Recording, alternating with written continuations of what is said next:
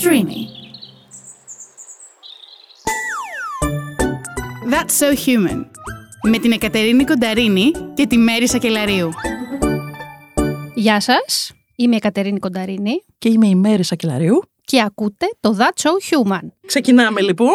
Ποιον έχουμε καλεσμένο σήμερα; Παρουσίασε τον καλεσμένο μας, Ε, παρακαλώ. εντάξει, τώρα εγώ είμαι fan club ε, του Νίκου του Ευσταθείου, οπότε τι να πω. Λες. Ναι, είμαι πάρα πολύ. Σοβαρά. Ναι, ναι, ναι. ναι. Και έπρεπε να έρθω εδώ στο στούντιο για να το μάθω αυτό. Ε, ναι, Είσαι- συνήθως αυτά τα λέω από κοντά.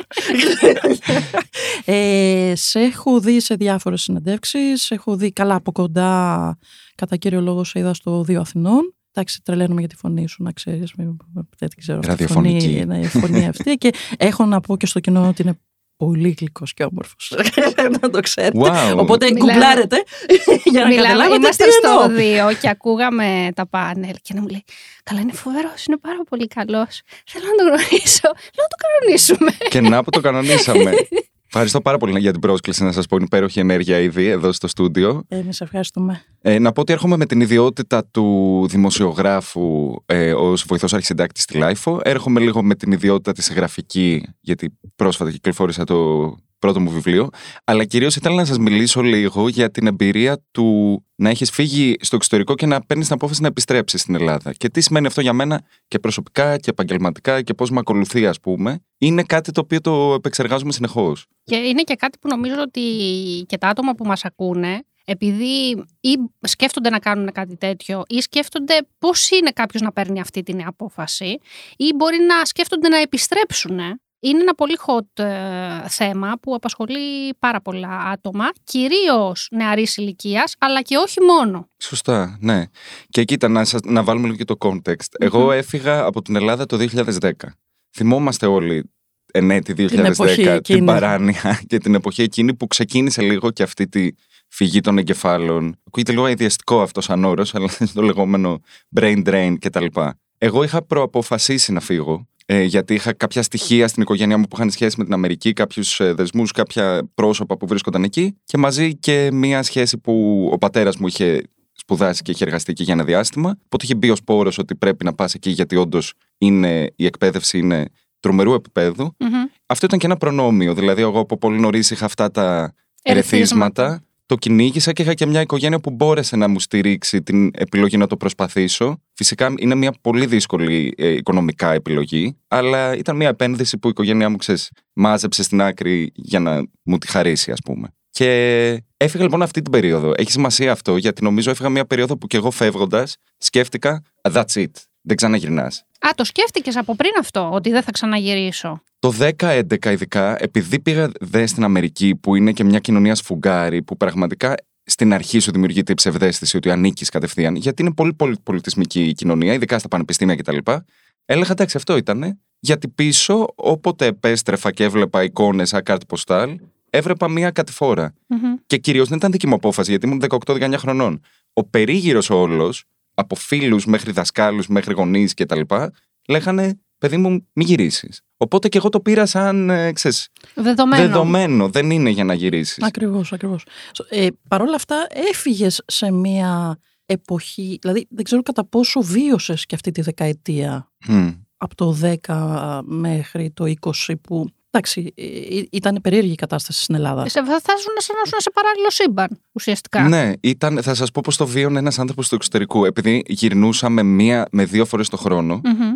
Ειδικά αν είσαι υπερατλαντικό ταξίδι, ξέρεις. Το έβλεπα φωτογραφικά. Και κάθε φωτογραφία, η διαφορά με την προηγούμενη ήταν τεράστια. Δηλαδή, εμείς που τη βλέπαμε αποσπασματικά, βλέπαμε το εύρος της αλλαγής. Όταν κάποιος ζει, έβλεπε ο, τα πράγματα να χειροτερεύουν, αλλά μέρα με τη μέρα, με τη μέρα, κατάλαβες. Οπότε το να βλέπεις αυτή τη μεγάλη διαφορά ήταν σοκαριστικό. Και έχασα όντως μεγάλο από αυτό το κομμάτι. Δεν το βίωσα όντας εδώ, έχοντας παρουσία στην Ελλάδα, αλλά δεν έχασα ποτέ το ενδιαφέρον μου. Και μάλιστα όταν είσαι έξω, είσαι και λίγο θες δεν θες, πρέσβης, ας πούμε, της χώρας σου, γιατί όλοι έρχονται και σε ρωτάνε. Όταν πρώτο είχα πάει δε, ήταν εξής η ερώτηση του τι συμβαίνει στην Ελλάδα, είστε καλά, έχετε, ε, ε, έχετε αμάξια πλέον; Δηλαδή, ξέρεις, δημιουργείται και μια ψευδέστηση στην Αμερική, επειδή όλα τα βλέπουν απλοποιημένα, ότι όταν έχεις μια οικονομική κρίση, ξαφνικά η Ελλάδα έφτασε να είναι επίπεδου, ξέρεις. Ναι.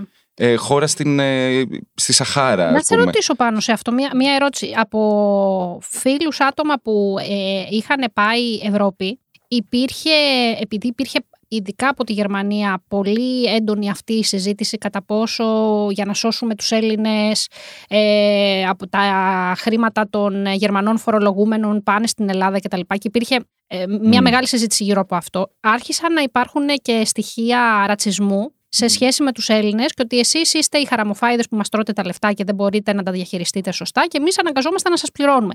Στην Αμερική έφτασε μόνο αυτό που λες ότι τι θέματα υπάρχουν, αν είστε καλά, ή υπήρχε και αυτό το στοιχείο ξαφνικά οι Έλληνες να βρίσκονται στο στόχαστρο ότι δεν μπορούν να κάνουν διαχείριση των οικονομικών και μήπως υπάρχει θέμα και αν τους ε, πάρουμε σε μια δουλειά ότι θα δημιουργήσουν πρόβλημα. Κατάλαβα τι λες. Νομίζω πολύ λιγότερο από ότι στη Γερμανία ή στην Ολλανδία που ήταν επίσης πολύ κοινό. Γιατί εντάξει ήταν και λιγότερο πλεγμένοι σε όλη αυτή την κατάσταση, αν θες. Τα στερεότυπα υπήρχαν όμως. Το τεμπέλι Έλληνα πάρα πολύ. Δηλαδή, εγώ θυμάμαι, εγώ στο Πανεπιστημίο Έλληνας έκανα τις εργασίες μου πάντα τελευταία στιγμή με Red Bull στη βιβλιοθήκη, ξεκινώντας τις στις 2 τα ξημερώματα, αλλά τις κατάφερνα και τις έκανα πάντα στην ώρα τους. Αυτό είναι λίγο το στερεότυπο του Έλληνα που ξέρεις, του πολυμήχανου, αλλά που δεν έχει οργάνωση, αλλά τελευταία στιγμή τα καταφέρνει κτλ. κτλ.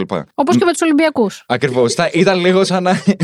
Ήταν λίγο σαν να είμαι το στάδιο Καλατράβα κάθε φορά που είχα ε, να παραδώσω μια εργασία κτλ. Αλλά ναι, θυμάμαι ότι ας πούμε αυτή η συμπεριφορά, ναι, στο πλαίσιο του, του αστεϊσμού και τα λοιπά, ε, υπήρχε αυτό το στερεότυπο του πιο τεμπέλη Έλληνα και τα λοιπά. Δεν ήταν τόσο υπερβολικό όσο στην Ευρώπη. Και δεν ήταν και επιθετικό, γιατί στην Ευρώπη υπήρχε και μια Ακριβώς. επιθετική αντιμετώπιση. Δεν ήταν επιθετικό και δεν νομίζω σε καμία περίπτωση ότι επηρέαζε το τι ευκαιρίες σου δίνονταν. Γιατί να πούμε ότι στην Αμερική υπάρχει μια τεράστια ελληνική διασπορά που βρίσκεται παντού. Mm-hmm. Και έχει, τα έχει πάει και πάρα πολύ καλά. Οπότε ξέρεις, υπερισχύει αυτό. Ας και πούμε. που μπορεί από ό,τι είδαμε και πρόσφατα να επηρεάζει και αποφάσεις. Φυσικά. Φυσικά. Αλλά ναι, αυτά, λοιπόν, αυτά τα πρώτα χρόνια για να κλείσω έτσι το πρώτο κομμάτι, εγώ είχα φύγει με το προνόμιο του να είμαι σε ένα πάρα πολύ καλό πανεπιστήμιο στο Connecticut και να ζω αυτή την πολυπολιτισμική πραγματικότητα, θεωρώντας ότι ωραία, τώρα χτίζω μια παρουσία εκτός Ελλάδας, ας πούμε, σιγά σιγά. Πρέπει να σας πω ότι σε κανένα σημείο δεν το πίστεψα αυτό. Δηλαδή, πάντα νομίζω μέσα μου ήξερα ότι θέλω να γυρίσω. Και αυτό γιατί είχα μια πολύ συναισθηματική ε, σχέση με τη χώρα, καθόλου εθνικιστικού τύπου, αλλά ότι έβλεπα ότι όλα μου τα ακαδημαϊκά ενδιαφέροντα κάπως γύριζαν πίσω στο. και αυτό τι σημαίνει για την πραγματικότητα που ξέρω. Και αυτό ήταν ευρύ το φάσμα. Δηλαδή είχε να κάνει από την ε, ανοιχτή κοινωνία που είδα στην Αμερική και σκεφτόμουν πώς μπορούμε να τη χτίσουμε στην Ελλάδα. Από τις σπουδές μου που ήταν στις πολιτικές επιστήμες, κάποια πράγματα, πώς θα μπορούσαμε να τα φέρουμε για να βελτιωθεί ο πολιτικός πολιτισμός στην Ελλάδα. Όλα γυρνούσαν πίσω.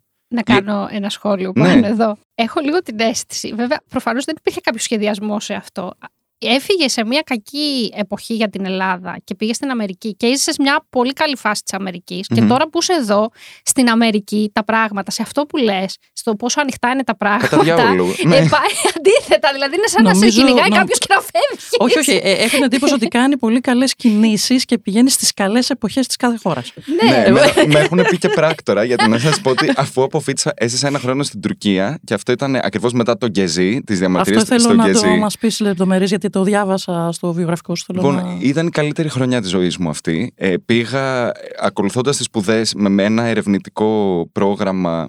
Έκανα ζωάρα γιατί ουσιαστικά με πληρώναν για να κάνω μια έρευνα και να γράψω ένα paper μεγάλο μεν, αλλά με, ήταν δηλαδή φοβερό ότι είχα πάλι ας πούμε προνόμιο και πάλι Αμερικανικό Πανεπιστήμιο δείτε ότι υποστήριζε μια έρευνα κοινωνικών επιστημών με χρήματα που ήταν αρκετά για να ζήσω στην Κωνσταντινούπολη για 11 μήνες, αν έχω μια κανονική Και πέρασα καταπληκτικά, γιατί ήταν μια πολύ καλή και διαφορετική εποχή για την Τουρκία. Ήταν ακριβώς μετά τον Γκεζί, που είχε τις διαμαρτυρίες του 2013 για το πάρκο, που είχαν βγει πολλοί δημοκράτες πολίτες και για πρώτη φορά έσπασε ο καθρέφτης αυτός που είχε φτιάξει ο Ερντογάν και φάνηκε το ανελεύθερο του καθεστώτος, αν θέλετε.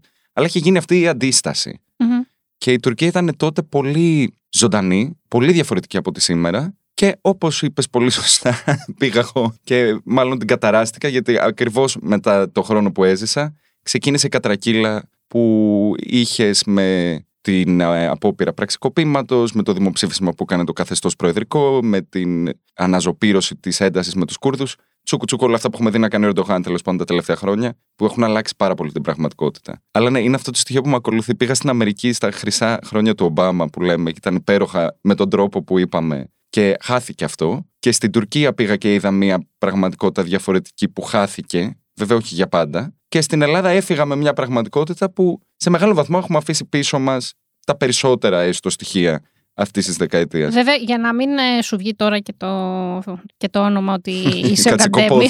ναι. ναι. Ε, να πούμε ότι τώρα ζούμε και εποχές. Δηλαδή, αν δούμε προς τα πίσω, οι εποχές αλλάζανε τα πράγματα ανά 20-30 χρόνια. Δηλαδή, ένα καθεστώς ή μία νοοτροπία σε μία χώρα προς μία πιο συντηρητική ή μία πιο ελεύθερη κατεύθυνση. Αυτό άλλαζε αργά και σταθερά. Τώρα πλέον, ανά τετραετία, που ανεβοκατεβαίνουν οι κυβερνήσεις, ή ακόμα και στα μεσοδιαστήματα, αναλόγως με το τι απόφαση μπορεί να πάρει κάποιος εξωτερικός παράγοντας, αλλάζουν τα πράγματα, δηλαδή δεν τα προλαβαίνεις. Νομίζω ότι είναι κάτι σαν ρώσικη ρουλέτα ή σαν να βάζεις τυχαία ταινίες στο Netflix. Δηλαδή, λες, την επόμενη τετραετία τι θα ξημερώσει; Α, ένας Τραμπ, ας πούμε. Ναι. Δεν γίνονται πράγματα όντως απροσδόκητα. Και ακραία. Και ακραία. Και ακραία. Ναι, έχουν Εντάξει. αλλάξει. Ε, δεν... Να σου πω, όχι, λάθος οπτική πρέπει να, να αλλάξεις. Για πες. Νομίζω ότι έχει να κάνει περισσότερο το ότι ακριβώς επειδή βλέπεις ότι τα πράγματα σιγά σιγά τείνουν να διαφοροποιηθούν, κάνεις την κατάλληλη κίνηση να φύγεις. Ναι. Γιατί να το βλέπεις από την άποψη ότι είσαι ο γκαντέμις της κατάστασης. Ε, δεν νομίζω ότι είναι σωστές επιλογές ε, ε, και σωστό timing την ώρα που το αποφασίζεις. Κάπως και... έτσι έκατσε. Αλλά να σας πω ότι επίσης τίποτα δεν είναι γραμμικό. Δηλαδή νομίζω ότι και οι αλλαγές αυτές που βλέπουμε μπορεί πάλι να ανατραπουν Και επίσης ότι η απόφαση του καθενός να φύγει ή να γυρίσει, επειδή σωστά είπες ότι απασχολεί πολύ κόσμο, ξέρω από τις επαφές μου έξω ότι απασχολεί πάρα πολύ κόσμο η επιστροφή. Δηλαδή το σκέφτεται πολλοί κόσμος σαν και εμένα που είχε πάει και έλεγε τώρα έχω ευκαιρίες και μια φοβερή πραγματικότητα εδώ, αλλά για κάποιο λόγο ανεξήγητο πάντα σκέφτομαι ότι θέλω να γυρίσω πίσω. Ότι όλο είναι προσωπικό. Δηλαδή δεν μπορεί κάποιος να σου πει θα έρθεις και θα είναι έτσι ή θα σου πάει καλά για αυτό το λόγο, θα σου πάει κακά για αυτό το λόγο. Μπορεί να σε προετοιμάσει, αλλά το κάθε ταξίδι και ο κάθε λόγος είναι διαφορετικός και έχει να κάνει με την προτεραιοποίηση. Σίγουρα θυσιάζεις ερχόμενο στην Ελλάδα ένα επίπεδο μισθολογικό, αυτό είναι εξορισμού, αλλά σίγουρα κερδίζεις άλλα πράγματα. Ένα εκ των οποίων είναι ότι, και αυτό πρέπει να το πω γιατί υπάρχει μια παρερμηνία, ότι το κόστος ζωής στην Αμερική και δεις στη Νέα Υόρκη που έζησα στη συνέχεια, παιδιά, μιλάμε για όχι απλά πονοκέφαλο. Δηλαδή το γεγονός, όλα αυτά που συζητάμε τώρα σαν ζητήματα ελληνικά που όντως πρέπει να μας απασχολούν, ε, σε μια κοινωνία σαν την Νέα Νεορκέζικη, όπου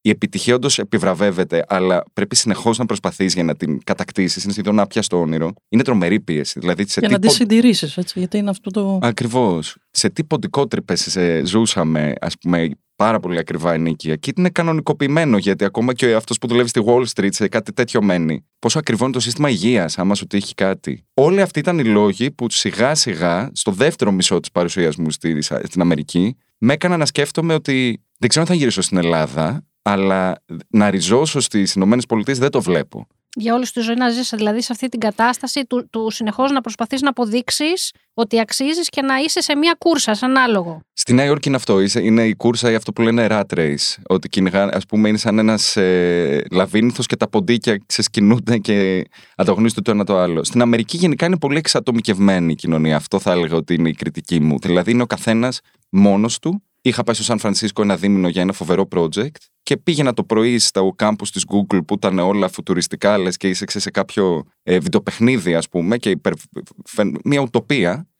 Και γυρνούσα το βράδυ και ήταν σειρά οι άστεγοι έξω από το σπίτι μου, χωρίς καμία περίθαλψη. Δηλαδή αυτή η πραγματικότητα. Είναι η, η ανισότητα. Η ε, ανισότητα. Ακριβώς, η διαφορά. Είναι, είναι η τρομερή. Γιατί και αυτό είναι το αμερικανικό σύστημα εν τέλει. Είναι ένα σύστημα που όντως επιβραβεύει τη σκληρή δουλειά εντός αυτού του καπιταλιστικού πλαισίου, αν θέλεις, αλλά όντως το δίχτυ το κοινωνικό που έχει η Ευρώπη, σαν φιλοσοφία, δεν το έχει. Και αυτό ήταν πολύ σκληρό. Μην ανοίξω το στόμα μου δε για τα school shootings και όλα αυτά που γίνονται, που γίνονται γύρω στα 180 επιθέσεις με όπλα το χρόνο. Και είναι αδύνατο να περαστεί ένας νόμος που να περιορίζει το σε ποιον πουλάς ουσιαστικά όπλα, ακριβώς επειδή υπάρχει τόσο ισχυρό λόμπι. Κατάλαβες; Είναι, λίγο είναι φοβερό αυτό είναι με φοβερό. το λόμπι. Είναι, είναι φοβερό. φοβερό. Εντάξει, το, για όποιο άτομο θέλει να δει, υπάρχει το Bowling for Columbine που μπορεί ακριβώς να δει ποια είναι η κατάσταση, τι επικρατεί αυτό το ντοκιμαντέρ, αλλά η νοτροπία πίσω από αυτό και γιατί ας πούμε ότι ακόμα και για την οπλοκατοχή που στον Καναδά έχουν περισσότερα όπλα γιατί έχουν και το κυνήγι και όλα αυτά, δεν έχουν αυτή τη λογική ότι σε πυροβολώ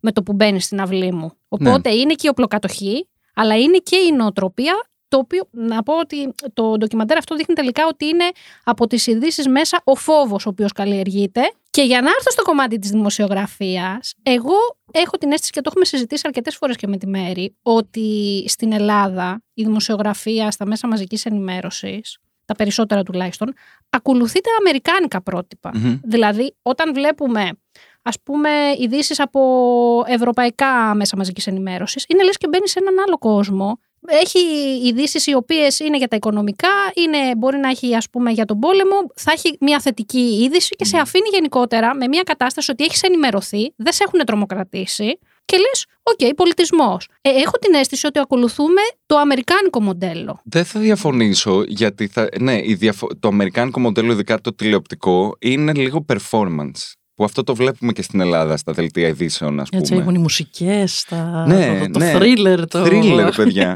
Θυμάμαι, υπήρχε ένα συγκριτικό το τι, πώς κάλυψε το, το ξέσπασμα του ιού εμπόλα ε, το BBC και δεν θυμάμαι το CNN ή κάποιο τέλος πάντων αμερικανικό κανάλι. Και στο BBC ήταν μια έρημη μουσικούλα, ένας γιατρός που εξηγούσε τα δεδομένα. Στο αμερικανικό ήταν λες και επιτέθηκαν εξωγήινοι, news flash, ξέ, τύμπανα, πράγματα, χαμός. Αυτό υπάρχει λίγο και στην ελληνική δημοσιογραφία. Με άλλο τρόπο θα έλεγα, αλλά ναι, υπάρχει αυτή η επίκληση πολύ συχνά στο συνέστημα και η χρήση μιας πληροφορίας, όχι ως κεντρικό πρωταγωνιστή της είδησης, αλλά ως την αφορμή για να χτιστεί ένα άλλο αφήγημα από πάνω, ας πούμε. Θα έλεγα ναι, ότι επηρεάζομαστε από αυτό. Γενικά θεωρώ ότι οι τάσεις στην δημοσιογραφία της Ελλάδας ακολουθούν το αμερικανικό μοντέλο με μια χρονοκαθυστέρηση κάπως. Δηλαδή είμαστε και τρία-τέσσερα χρόνια πίσω στις τάσεις που επικρατούν. Μην το πολύ μακριά, η πανδημία.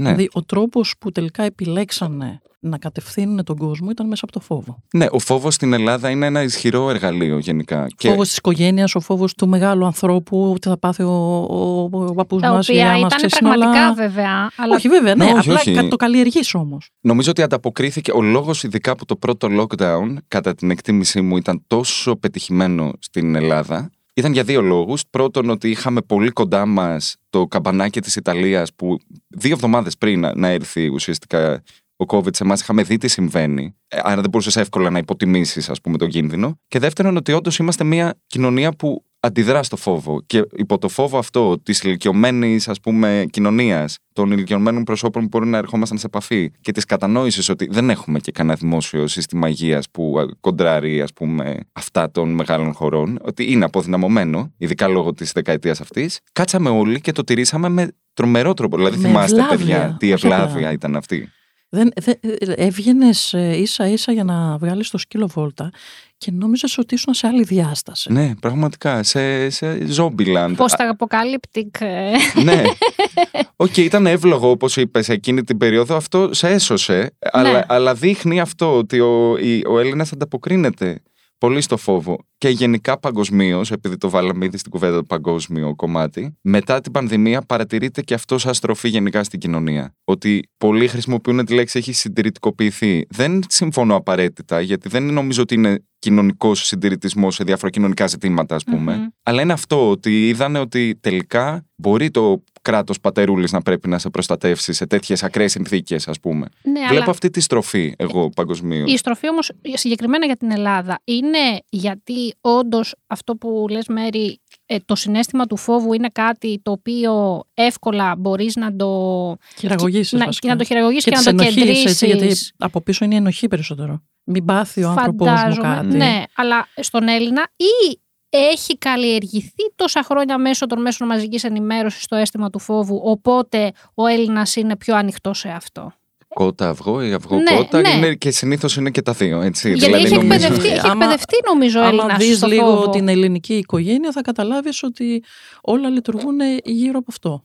Πάντως, ε, εμένα αυτό το θέμα με, τα, με τους δημοσιογράφους και τα μέσα μαζικής ενημέρωσης και νομίζω και αρκετό κόσμο, γιατί βλέπεις ότι εδώ στην Ελλάδα υπάρχει και πολύ αρνητικό κλίμα απέναντι στους δημοσιογράφους. Πάρα πολύ. Ε, για αυτή τη χειραγώγηση ακριβώς. Και θα σου πω ότι στις, ε, δυστυχώς και στις ηλικίες τις οποίες δεν βγαίνουν τόσο οι άνθρωποι από το σπίτι και ακούνε μόνο τα πράγματα μέσα από την τηλεόραση, αυτό μπορεί να αποβεί και καταστροφικό από την άποψη ότι κλείνονται ακόμα περισσότερο. Ναι, και ναι, ναι, ναι, ναι, ζουν σε μια πραγματικότητα. Δηλαδή, εγώ το, το χρησιμοποιώ αυτό σαν παράδειγμα τους γονείς μου που ήταν μία μέρα που είχαν πει από όλα τα δελτία ειδήσεων ότι θα ε, γίνει η καταστροφή Και τους επισκέφτηκα για να τους δω για λίγο και μου λέει: Καλά, βγήκες από το σπίτι με αυτό το πανικό που γίνεται έξω κτλ. Και, και λέω: ε, δεν γίνεται κάτι. Ρίχνει λίγο χιονόνερο, αλλά OK. Okay. Μιλάμε και για, για πέντε λεπτά απόσταση. Ο καιρός είναι το καλύτερο παράδειγμα, νομίζω. Είναι φοβερό ναι. αυτό, γιατί τους λέω: είχαν τα παντζούρια κλειστά και βλέπαν τα πράγματα μόνο μέσα από την τηλεόραση. Και τους λέω: Ανοίξτε τα παντζούρια και κοιτάξτε από το μπαλκόνι τι συμβαίνει απλά. Επι, ε, δηλαδή εμπιστευόντουσαν την τηλεόραση και δεν και ανοίγανε να δουν. Και όχι το παράθυρο. το τηλεοπτικό παράθυρο και όχι το και παράθυρο. Και είναι πολλοί κόσμοι που είναι έτσι. Ναι. Οπότε αυτό όμως φέρει και μια ευθύνη. Δηλαδή, εγώ εκνευρίζομαι και με τους δημοσιογράφους. Απόλυτη ευθύνη φέρει. Έχεις απόλυτο δίκιο και ο καιρός είναι φανταστικό παράδειγμα γιατί είναι το πιο προφανές. Δηλαδή, και έχοντας ζήσει στην Αμερική, μπορώ να σου πω ότι ξέρω τι σημαίνει hurricane, ας πούμε, και πραγματικό. δηλαδή, είναι, είναι αστείο. Όπως και αυτό δείχνει και λίγο ότι τι θα περίμενες να λένε τα μέσα όταν συμβαίνει ένας χιονιάς. Όντως πρέπει να ενημερώσουν τον κόσμο. Κάντε ένα, δύο, τρία για να προετοιμαστείτε. Ή το κράτος πρέπει να προετοιμάσει αυτά. Όχι ότι έρχεται κάποια καταστροφή, ας πούμε. Ότι όντως θέλει μία προετοιμασία και οι χώρες που είναι συνηθισμένες σε αυτά, γιατί ομολογουμένως εδώ δεν γίνεται τόσο συχνά, αλλά γίνεται πλέον με τήσια, ας πούμε, συνέπεια έχουν και μια κανονικοποιημένη ρουτίνα, δεν χρειάζεται να φρικάρουν. Βγαίνουν οι άνθρωποι, βάζουν καλάτια όσοι έχουν, έχουν προμηθευτεί. Βγαίνουν την επόμενη μέρα με ένα φτιάρι για να κάνουν την είσοδο του σπιτιού και το δρόμο απ' έξω. Ο καθένας τσούκου τσούκου. Συμβάλλει άλλο μετά αυτό, και ο Δήμος. Άλλο αυτό. Εμείς δεν έχουμε μάθει να Πού συμβάλλουμε. είναι το κράτος; Και σε ατομική. ναι, θέλει και ατομικό. Είναι αυτό. και ατομική. Θέλει και ατομική ευθύνη. Εμείς αυτό έχουμε μάθει και να τρομοκρατούμαστε πολύ και φταίνε πολύ και τα μέσα. Εκεί όμως ήθελα να σου πω το εξής, ότι θεωρώ ότι ε, Δυστυχώς βλέπουμε τα πράγματα πολύ γκρουπαρισμένα με τους δημοσιογράφους και είναι κατανοητό γιατί όντως το επίπεδο είναι πολύ χαμηλό. Αλλά θεωρώ ότι είμαστε σε μια εποχή που είμαστε πολύ τυχεροί γιατί μπορούμε να έχουμε πρόσβαση σε πάρα πολλούς δημοσιογράφους και πολλές πηγές. Mm-hmm. Θέλει ξεσκαρτάρισμα, σαν τα άγρια τα χόρτα, αλλά, αλλά μπορείς να βρεις και πάρα πολύ καλές πληροφορίες. Και το λέω αυτό γιατί θα, θα πιαστώ το παράδειγμα των τεμπών. Ε, είχαν γραφτεί πάρα πολλά κείμενα πριν το τραγικό αυτό δυστύχημα από συναδέλφους που ασχολούνταν με το χώρο των ε, υποδομών, των μεταφορών. Είχαν γραφτεί άρθρα για τις ελλείψεις. Μπορεί να προβλήθηκαν από τους αρχισυντάκτες ή από τα μέσα στο να μην δόθηκε πολλής χώρος, αλλά γράφονταν και αυτό είναι λίγο το γαμότο της υπόθεσης, αν θες, ότι και ο κόσμος δεν, δεν, δεν έφτασε στα αυτιά του κόσμου και στα μάτια του. Και εκεί φταίει και το σύστημα, αλλά πιστεύω ότι σιγά σιγά και το κοινό, όχι ότι φταίει, αλλά μπορεί να αναζητήσει πληροφορίες, γιατί υπάρχουν ποιοτικές πληροφορίες. Και με αυτές να σπάσει λίγο και αυτό την κανονικοποίηση του φόβου ή της παραπληροφόρησης ή της διαστρέβλωσης που λες. Νομίζω πάντα η ευθύνη για την πληροφόρηση και την ενημέρωση είναι όχι ευθύνη ακριβώς, αλλά ένα κομμάτι της καθορίζεται και από τον αναγνώστη ή από το κοινό. Οπότε αυτό που λες είναι ότι υπάρχει πλέον πολλή πληροφορία εκεί έξω, αλλά ακριβώς επειδή υπάρχει πολλή πληροφορία πρέπει και αυτός που θέλει να μάθει να το ψάξει περισσότερο. Ναι, και αυτό νομίζω ότι σημαίνει ή σαν αναγνώστης πρέπει να, να αποκτάς μια, να είσαι πιο συνείδητος και να σκέφτεσαι με κριτική σκέψη και αναζήτηση το τι υπάρχει εκεί έξω. Να, να αμφισβητείς λιγάκι. Να αμφισβητείς. Ε... Και να προσδιορίζεις δηλαδή, παιδιά, εγώ ξέρω ότι όταν διαβάζω τώρα, να μην πω ονόματα συγκεκριμένα, αλλά να πω όταν διαβάζω Α, επειδή η Α εφημερίδα είναι της αριστεράς, θέλω να διαβάσω την οπτική γωνία της αριστεράς. Όταν διαβάζω τη Δου, που είναι της δεξιάς, θα παίρνω αυτή την οπτική γωνία. Και καταλαβαίνω ότι α, αυτοί το καλύπτουν έτσι γιατί το βλέπουν με αυτούς τους ιδεολογικούς ας πούμε χώρους ή με αυτή την οπτική ματιά στο τι σημαίνει στο πολιτικό σύστημα, αλλά την πληροφορία και στα δύο μπορείς να την πάρεις και να τη συνθέσεις. Αυτό είναι το ένα. Το άλλο θεωρώ ότι πρέπει να επενδύσουμε στα παιδιά και στην εκπαίδευση στο τι σημαίνει κριτική σκέψη και τι σημαίνει αυτό ξαναπέστο. Ε, Ψηφιακός αλφαβητισμός επίσης. Δηλαδή, πώς, γιατί τώρα όλο και περισσότερο θα βλέπουμε περίεργα πράγματα, παιδιά. Στην Τουρκία, deep fake βίντεο ψεύτικα που δείχναν τον ε, υποψήφιο αντιπολίτευση να λέει, ας πούμε, τρομερά διαμαντάκια. Ήταν όλο ψεύτικο και φτιαγμένο. Κυκλοφόρησαν στο διαδίκτυο και έγιναν viral. Θέλει, πλέον θα έχουμε πολλά τέτοια, όπου η πραγματικότητα και η παραπληροφόρηση θα είναι πια. θα έχουν μπλεχτεί πάρα πολύ. Και πλέον ακόμα και άσχετο, γιατί ξέρεις, λέει ότι ναι, αλλά αυτά για να κάτσει κάποιος να μοντάρει και να φτιάξει και να κάνει, πρέπει να έχει επαγγελματίες από πίσω του. Οπότε, ναι, προφανώς μια κυβέρνηση ε, μπορεί να το κάνει αυτό, αλλά στην καθημερινότητα το να βγαίνει το κάθε άρθρο που είναι fake, επειδή χρειάζεται από πίσω ένα μηχανισμό, ποιος θα κάτσει για ποιο λόγο να δώσει τα χρήματα. Μπράβο. Πλέον με το AI μπορεί ακόμα και ένας άσχετος κατά παραγγελία να αρχίσει να κάνει πράγματα. Δηλαδή, σιγά σιγά οδεύουμε προς τα εκεί. Δεν χρειάζεται να είσαι κανένας φοβερός προγραμματιστής. Υπάρχουν τα εργαλεία. Ναι, υπάρχουν τα εργαλεία πλέον και αυτό μπορεί να γίνει από τον οποιονδήποτε. Και αυτό το κάνει πολύ πολύπλοκο, γιατί το διάβαζα και με την επίθεση αυτή που έγινε στην Τράπεζα Θεμάτων, παιδιά. Αυτή η επίθεση μπορεί να έχει γίνει ακόμα και από έναν μαθητή σχολείου. Μπορεί ένας μαθητής σχολείου να βρει και ε, online ένα εργαλείο για να εξαπολύσει μια επίθεση DDoS, έτσι λέγεται, για να ρίξει την τράπεζα θεμάτων. Μπορεί ένας μαθητής να λέει: Δεν είμαι έτοιμος για να γράψω καλά. Και με... Θέλω ένα μήνα ακόμα να ναι, διαβάσω. Και να το καταφέρει αν δεν είναι προετοιμασμένη υποδομή. Δηλαδή ναι. τα εργαλεία υπάρχουν παντού, δεν χρειάζεται να είσαι κανένας τρελός hacker για να, για να κάνεις προσπάθειες έστω. Και αυτό είναι το δύσκολο με την κυβερνοασφάλεια. Ποτέ δεν. Πάντα είσαι ένα βήμα πίσω. Πάντα πρέπει κάθε μέρα αυτοί που τρέχουν τα site να ψάχνουν τι μπορεί να πάει στραβά και να χτίζουν τύχη, ας πούμε, γύρω από αυτό. Ναι, έτσι είναι. Είναι μια εποχή που και στο κομμάτι της παραπληροφόρησης οργανωμένης έρχεται από, πολύ, από, από εκεί που δεν το περιμένεις. Στο Brexit και στις εκλογές του Τραμπ Χίλαρη του 2016 ήταν κάτι παιδιά φοιτητές από τη Βόρεια Μακεδονία οι οποίοι είχαν φτιάξει μια ε, οργανωμένη εκστρατεία παραπληροφόρησης και τα άρθρα τους είχαν καταφέρει να κάνουν viral στο Facebook. Είχαν βρει με κάποιο τρόπο πώς λειτουργεί ο αλγόριθμος. Κάτι άρθρα του στείλω ο Πάπας Φραγκίσκος ε, υποστηρίζει τον Τραμπ και η Χίλαρη έχει πιει το αίμα από κάτι παιδάκια. δηλαδή κάτι παρανοϊκά. Τα θυμάμαι ναι, από εκεί και είχαν βγει από εκεί. Δηλαδή εκεί βλέπεις το πώς. Ε, και λες, γιατί το διαβάζω τώρα εγώ αυτό; ναι, ναι, αλλά έβγαινε αλγοριθμικά, πεταγόταν σε πάρα πολλά newsfeed. Και εντάξει, θα μου πεις πολλοί κόσμος όντως δεν το πίστεψε. Πολλοί κόσμος το πίστεψε γιατί δεν ίσως ήταν ήδη προδιατεθειμένος να το πιστέψει. Και νομίζω υπάρχει και κόσμος που ακόμα και αν μην το πολύ πιστέψει, μόνο καταναλώνοντας την είδηση και σκρολάροντας, πόσοι από εμάς, παιδιά, έχουμε διαβάσει κάτι; Και απλά το συγκρατείς. Mm. Χωρίς να έχεις διαβάσει καν το άρθρο. Δηλαδή παίζει ναι, πολύ... έχει γίνει μια καταγραφή και απλά το. Ναι, βγαίνει και... στην επιφάνεια. Την... Ε, αυτό. Μα νομίζω ότι και σαν πάνω εκεί πέρα στέκονται και όλο αυτό με τα infographics. Ότι πλέον είναι τόσο γρήγορη η επικοινωνία που στο marketing σου λέει δεν προλαβαίνω να σου πω την είδηση ή να, να, να, σου δώσω μια στατιστική. Αυτό που θα κάνω είναι ότι θα έχω ένα εικονίδιο το οποίο θα, στο scroll θα προλάβει ο εγκέφαλός σου να το αποτυπώσει και αργότερα θα το επεξεργαστεί. Εγώ ξέρεις τι περιμένω. Πότε θα. Επειδή κουράζομαι να σκρολάρω, κουράζεται το δάχτυλό μου, κουράζονται τα μάτια μου. Πότε θα φτιαχτεί όλο αυτό. Ένα τσιπάκι, δεν ξέρω, ένα χάπι. Να παίρνουμε την ημέρα. Ορίστε πληροφορίε, πάρε το χάπι. Αυτό θα ήταν καλό γενικά και για τις γνώσεις. ναι, ναι, αλλά το θέμα είναι ποιος θα επιλέγει τι θα έχει συνταγή ε, αυτή. Επίσης, επίσης δεν ξέρω αν μας θέλουν τόσο πολύ να έχουμε γνώσεις. Αυτό δηλαδή, είναι, αυτό είναι και λίγο. Εννοείται. Μας κρατάνε σε ένα συγκεκριμένο επίπεδο, μια και μίλησα πριν για παιδεία. Δεν είμαι απόλυτα σίγουρη ότι όλα αυτά. Μα να, πες, ναι. Δηλαδή θέλω να σου πω ότι ξέρουν πάρα πολλά μπροστά και ξέρουν όντως ε, υπάρχει μεγάλη ανάπτυξη και εξέλιξη, αλλά μας τη δίνουν με το σταγονόμετρο. Ναι, και νομίζω ότι είμαστε σε μια εποχή που πρέπει να αρχίσουμε να σκεφτόμαστε τι είναι πληροφορία και τι είναι γνώση. Δηλαδή, πληροφορία του υπάρχει παντού. Μπορείς να ψάξεις μόνος σου τα πάντα, θεωρητικά. Αλλά τι είναι γνώση, δηλαδή η εφαρμογή της πληροφορίας στην πράξη, πώς είναι η αξιολόγηση της πληροφορίας; Εκεί είναι που θα συμφωνήσω ότι δεν θέλουν να τα αποκτήσουμε. Εν πάση περιπτώσει, δεν υπάρχει παγκοσμίω, θα έλεγα, η επένδυση σε αυτό. Για μένα είναι μάλλον η μεγαλύτερη απειλή, γιατί πάνω σε αυτό βασίζεται ο, ο δημόσιο διάλογο. Και το βλέπω γκρινιάζουμε πολύ για την Ελλάδα ότι τα πράγματα είναι τοξικά. Τώρα, όπω είπε, έχουν ανατραπεί. Δηλαδή, εγώ παρακολουθώ το διάλογο στην Αμερική. Παιδιά είναι. Τι να σα πω, δηλαδή, ε, όχι απλά τοξικό. Ε, Υπόνομο. Ε, ραδιενεργό, α πούμε, κομμάτι. Το, ραδιενεργή τοξικότητα. Είναι, είναι απίστευτο. Πόσο εύκολα όμως ε, ο, ο απλός πολίτης που βλέπεις την τηλεόραση μπορεί να, να καταλάβει να διαχωρίσει; Εμένα στο μεταξύ μου αρέσουν αυτές οι ειδήσεις πάντοτε που ήταν οι λεζάντες από κάτω που τις γράφανε. Ναι, και ναι, δεν ναι, χρειαζόταν παραπάνω πράγματα. Ναι, δηλαδή, ναι, ναι, ναι. διάβαζες, σαν την εφημερίδα ένα πράγμα. Διάβαζες, άκουγες και από πάνω τον ε, δημοσιογράφο για ένα άλλο θέμα. Έβλεπες και τα υπόλοιπα στη λεζάντα από κάτω και εγώ έχω ενημερωθεί. Ναι, αυτό το κάνουν και στα μέσα μαζικής ενημέρωσης στο ψηλό στην Ευρώπη. Ότι από κάτω παίζουν όλες οι ειδήσεις. Και ε, μπορεί να παρακολουθείς. Ναι, και να ενημερωθείς. Γιατί αυτό, όταν ξέρεις, όταν ανέβεις στην τηλεόραση, θες να ενημερωθείς. Αυτοί το έχουν σε λογική ότι θες να.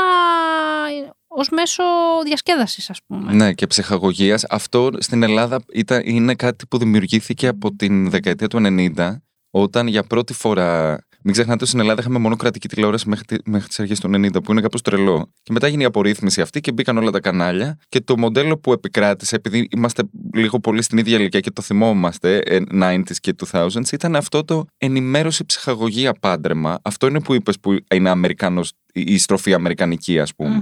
Το infotainment. Και κάπως δεν το έχουμε αποβάλει αυτό. Δηλαδή θέλω να πω ότι ακόμα και οι ενημερωτικές αμυγός εκπομπές είναι λίγο. έχουν τις περσόνες τους μέσα. Ε, αυτό. Έχει, έχει επικρατήσει αυτό το μοντέλο τηλεόρασης. Νομίζω στην Ευρώπη είναι πολύ διαχωρισμένα. Δηλαδή έχεις τα κανάλια που κάνουν ή τις ζώνες που κάνουν σειρές, ψυχαγωγικά κτλ. Και όταν είναι ενημερωτικό, είναι όντως ενημερωτικό. Δηλαδή το βλέπεις ότι έχεις ένα newsroom το οποίο κάνει πολύ πλευρή ενημέρωση. Τώρα το τι έχουμε δει, εγώ επειδή παρακολουθώ και τα διεθνή, εκεί είναι που γελάω. Γιατί εντάξει, στα εντός καταλαβαίνεις ότι υπάρχουν χρωματισμοί με τις εκάστοτε τοποθετήσεις, πολιτικές κτλ. Ξέρεις. Βλέπω τα διεθνή και εκεί είναι που γελάω για το πόσο εκτός πραγματικότητας πολύ συχνά είναι. Θα σας πω το παράδειγμα της Τουρκίας, επειδή την ξέρω πολύ καλά, που τώρα όντως τα τελευταία δύο χρόνια έχεις δηλώσεις του Ερντογάν που είναι πάρα πολύ έντονες κτλ. Αλλά εσείς πόσα χρόνια θυμάστε να παίζουν τέτοιες δηλώσεις του Ερντογάν στην Ελλάδα, 5-6.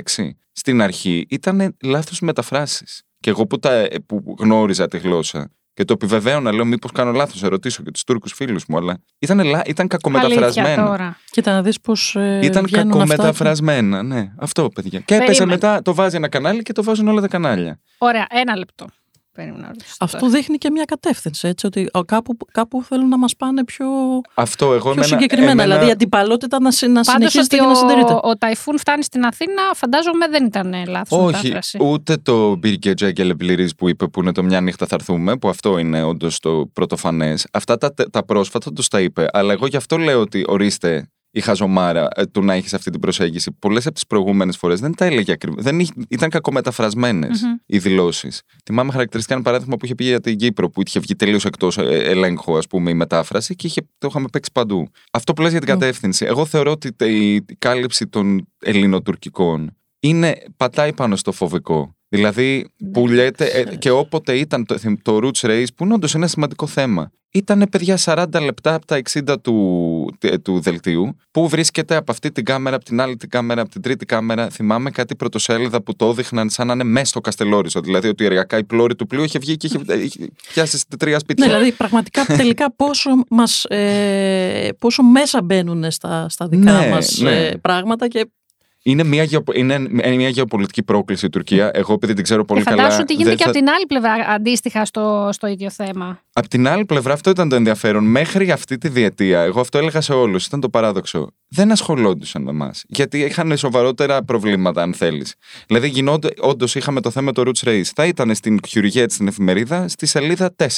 Άντε στο πρωτοσέλιδο να ήταν μικρό χτύπημα. Εδώ, για όλη αυτή τη βδομάδα, η φάτσα του Ερντογάν και το πλοίο αυτό, ας πούμε, ήταν σε όλα τα πρωτοσέλιδα. Κατάλαβες. Αυτό έχει και λογική, γιατί για μας είναι η, η, νούμερο ένα γεωπολιτική απειλή, απειλή και πρόκληση. Το, οι άλλοι έχουν ε, πόλεμο με τη Συρία στα σύνορά τους, το κουρδικό ζήτημα, το τι θα γίνει με τις βάσεις μεταξύ Αμερικής, Ρωσίας, αυτό το που κάνουν, το παιχνίδι. Είναι μια παλέτα από προβλήματα εκεί πέρα, μια πληθώρα από προβλήματα και εμείς είμαστε όντως το έκτο, ε, έβδομο Είμαστε κάτι που παίζεται για να ικανοποιήσει το εθνικιστικό κοινό και όντως υπάρχει μια διαφωνία, έτσι και που την απέδωσε από ό,τι είδαμε και σε εκλογές. Και που απέδωσε ε, και εκλογικά. Δηλαδή και από τις δύο πλευρές. Και από τις δύο πλευρές απέδωσε. Ναι. Αυτό εγώ θέλω να πω ότι βλέπω να συμβαίνει αυτό. Εγώ επειδή ξέρω πολύ ένα μεγάλο τμήμα της τουρκικής κοινωνίας, έχω αντιληφθεί, σας είπα και πριν ότι ήταν η καλύτερη χρονιά της ζωής μου, πόσο κοντά είμαστε σαν λαοί, ακόμα και τόσα χρόνια μετά, με ένα μεγάλο κομμάτι της τουρκικής κοινωνίας. Όντως έχει υπάρξει μια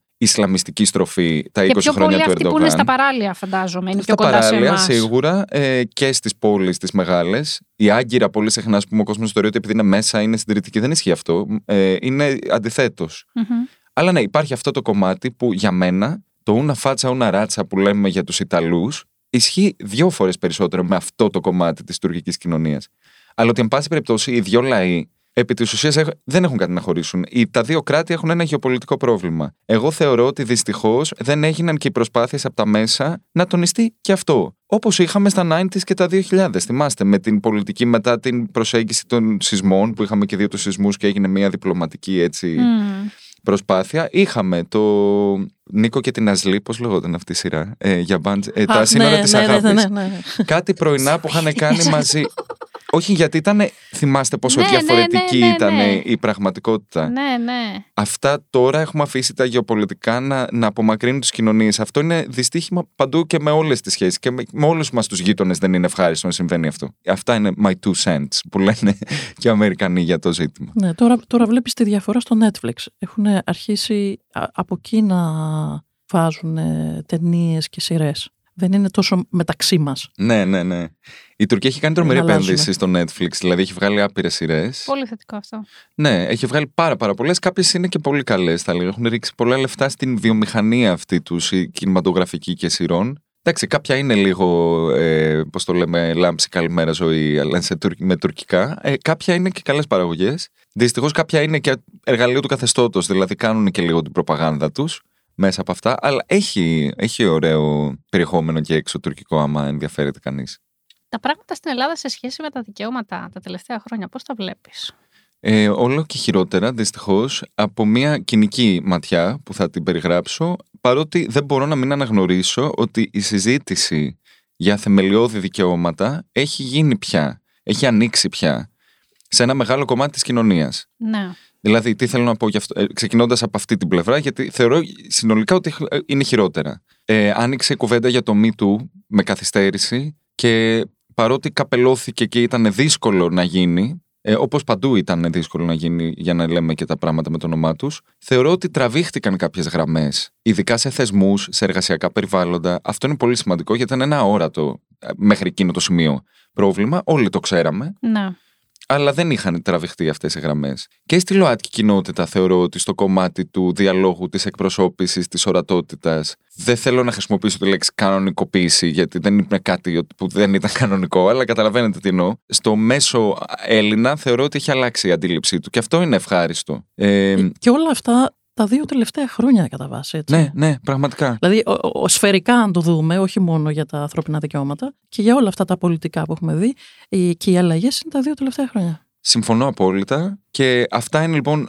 Εμένα αυτά μου δίνουν αισιοδοξία. Εκείνο που δεν μου δίνει αισιοδοξία είναι η κατοχήρωση των δικαιωμάτων ή η σημασία που δίνουμε όταν μιλάμε για νομικές έννοιες πια δικαιωμάτων, ας πούμε. Δηλαδή, ε, το γεγονός ότι θα πρέπει σίγουρα να βάλω αυτό στη συζήτηση το κομμάτι το, του προσφυγικού. Το γεγονός ότι συμβαίνει κάτι εμφανώς με την πολιτική της Ελλάδας στο πώς δέχεται και ποιους δέχεται σαν μετανάστες και πρόσφυγες και τι κάνει στα σύνορα τα θαλάσσια, είναι ανήσυχο ότι δεν ενδιαφέρει τον κόσμο, θέλω να πω, να το μάθει. Και ούτε τον κόσμο της ε, δεξιάς, ούτε τόσο και τον κόσμο της αριστεράς που ήταν πιο κοντά στα, στο δικαιωματισμό. Το δεύτερο, αυτός ο όρος δικαιωματισμός που χρησιμοποιείται λες και είναι κάτι που πρέπει να δαιμονοποιηθεί. Ή η ΜΚΟ. Εξίσου πετάς το όνομα ΜΚΟ και πολλοί βγάζουν σπηριά. Λες και αν δεν υπήρχαν ΜΚΟ, παιδιά, σε πολλές περιπτώσεις, δεν θα υπήρχε βασική παροχή υπηρεσιών του κράτους. Εγώ τα, τα πράγματα που έχω δει, ας πούμε, στα νησιά, στη Λέσβο και στη Σάμο, αν δεν υπήρχαν ε, οι γιατροί από τις οργανώσεις τις ιατρικές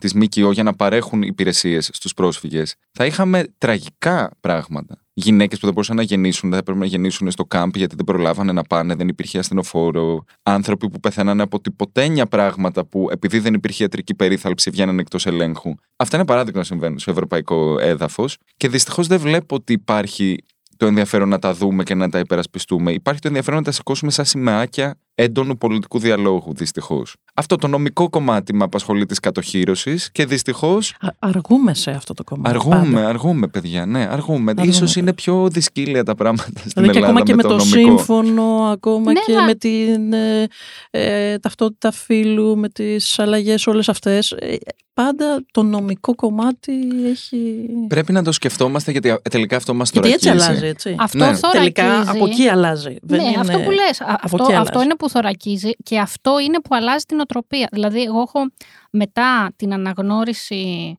στο κομμάτι της ταυτότητας φύλου και στο δικαίωμα του κάποιος να κάνει σύμφωνο συμβίωσης, είδα και αλλαγή στην οτροπία. Και όταν λέμε αμέσως, δεν μιλάμε να περάσουν πέντε χρόνια, ότι άρχισαν άτομα τα οποία ήταν όχι ακριβώς το ενδιάμεσο, προς το αρνητικό, σου λέει από τη στιγμή που γίνει νόμος του κράτους. Οφείλω ε, να το σεβαστώ. Οφείλω ναι. να το σεβαστώ. Θα μου πεις, δεν σε ενδιαφέρει επί της ουσίας αν όντως το σέβεται ή αν παριστάνει ότι το σέβεται. Με ενδιαφέρει φυσικά στην ουσία, αλλά ε, το κομμάτι το ότι κάποιος θα πάει σε μια δημόσια υπηρεσία και δεν θα υπάρξει λεκτική κακοποίηση είναι πάρα πολύ σημαντικό. Ναι, είναι βασικό. Είναι βασικό.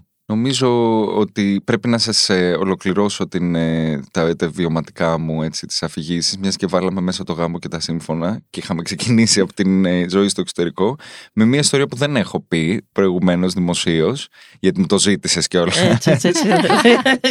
που είναι το γεγονός ότι στην Αμερική είναι πολύ δύσκολο να έχεις βίζα και για να το κάνεις εργασιακά πρέπει να πατήσεις σε συγκεκριμένες βιομηχανίες εκ των οποίων μία είναι το tech industry. Εγώ που θα κάνω δημοσιογραφία δεν έπαιζε να πάρω βίζα για να μείνω μετά από ένα συγκεκριμένο διάστημα. Οπότε εκεί που σκεφτόμουν τι να κάνω και τελικά πήρα την απόφαση να γυρίσω, δεν, αποφάσισα ότι δεν θέλω να δουλέψω σε έναν από αυτούς τους τομείς. Και είχα λοιπόν μία φίλη, πολύ καλή φίλη, που τύχαινε μάλιστα να είναι και η πρώτη κοπέλα με την οποία είχα κάνει κάτι στο πανεπιστήμιο, πρωτού γίνει η στροφή και στη αποδοχή της δικής μου σεξουαλικότητας, αν θες.